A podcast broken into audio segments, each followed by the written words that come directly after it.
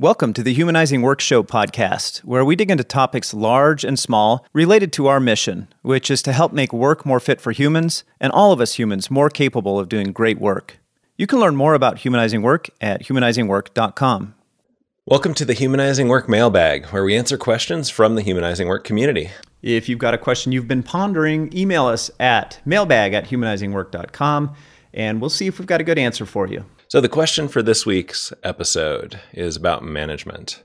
Someone asked us, in my career, I've come across so few managers that were really actually good at their job. Is the whole approach, the whole enterprise of management just fundamentally broken? Well, popular culture would say yes, right? There's so much frustration about management out there. You look at the comic strip Dilbert, the movie Office Space, the Office T V series. Entire franchises have built around this frustration, and it's become, in our culture, just a trope that management is, by and large, terrible, wasteful, and harmful. And there's a book that can help explain why this is the way it is, and it's not a new book. I can go back to nineteen sixty-nine. Lawrence Peters' research described in the book that he did with Raymond Hull called The Peter Principle explains some of what we're seeing with incompetent management in the world. The Peter Principle is essentially employees rise to the level of their incompetence in a hierarchy. You get promoted based on doing your job well, and you get promoted into a job that you don't yet know how to do well. And Peter viewed this as an infallible principle that could not be overcome, even if you train people well, that people are just going to rise to the level of their incompetence. And what's true about that is, like, descriptively, people do in fact get promoted based on being good at a different job from the one they're getting promoted into, their current job rather than their next job. So everyone starts out unqualified in a new role to some extent. Yeah, in the book, they give an example here of a of a teacher who's really good at working with students and working with other staff at the school, being promoted to assistant principal. And in that role, those skills are still pretty useful. As an assistant principal, they're primarily working with students and staff still. And so they're really good at that job. Then they get promoted to be a principal. And now there are some new skills needed, like managing the political relationship with the school board and with the community. And maybe they don't have those skills in the same way that they had the other ones. And so now they've hit the Peter Plateau, as he calls it. They've hit their level of incompetence. They're not going to get promoted beyond principal. Another example that is often cited here is in sales. We're really good salespeople, constantly beat the numbers, they hit all the goals, they're the best salespeople in the organization, frequently get promoted to be a manager of salespeople. And that does not utilize the same expertise anymore. And so frequently what this leads to is people trying to direct the work because they're skilled at the work. And so they say, hey, I'm a manager now, I'm still good at sales, so let me tell all of my employees how to be good at sales. Basically, here's how to do your job well. And that's really a pretty ineffective way to manage in our experience. Of course, you can and should train people for the new role. But if you train somebody for the new role and they get good at it, they'll probably get promoted again to something else they're not yet trained for. So the cycle continues, even with deliberate training in the next role.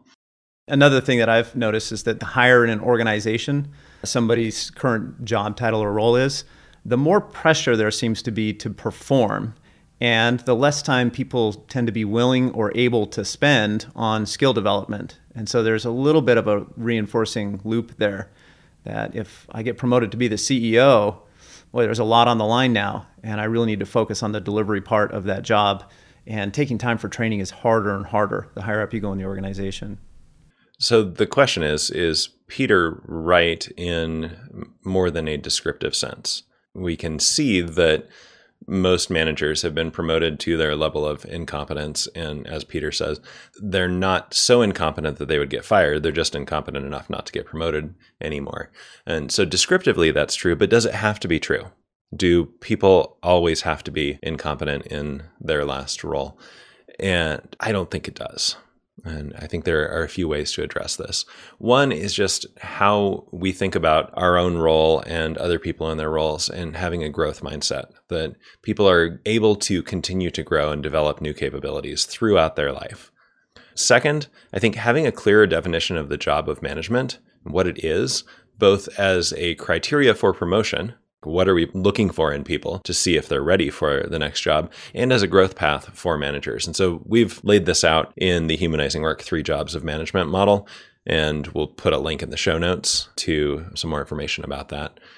There are also some meta skills that are not reflected in the focus areas or jobs in the model, which are needed to really be a good manager, be a good leader, versus simply doing the work or directing it. And this includes things like coaching, facilitation, storytelling, business acumen, systems thinking, customer insight, and customer empathy, and a number of other things.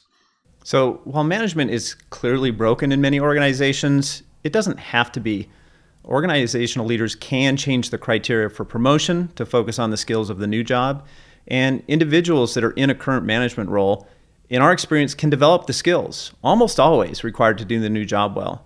Now, of course, changing the structure and the incentives in organizations to focus on these things requires strong management capability at the top of the organization. So hopefully the leaders involved haven't reached their own level of incompetence. Thankfully, we're seeing more and more examples of top leaders with both the awareness and the competence needed to create changes like this in their companies. If that might be you, if you'd like to learn more about the Humanizing Work Three Jobs of Management model that Richard mentioned, and how that model and your own work can help you overcome the Peter Principle, check that link in the show notes. If you enjoyed this episode and want more content like this, the best thing you can do is subscribe to the podcast and rate it on your favorite podcast platform.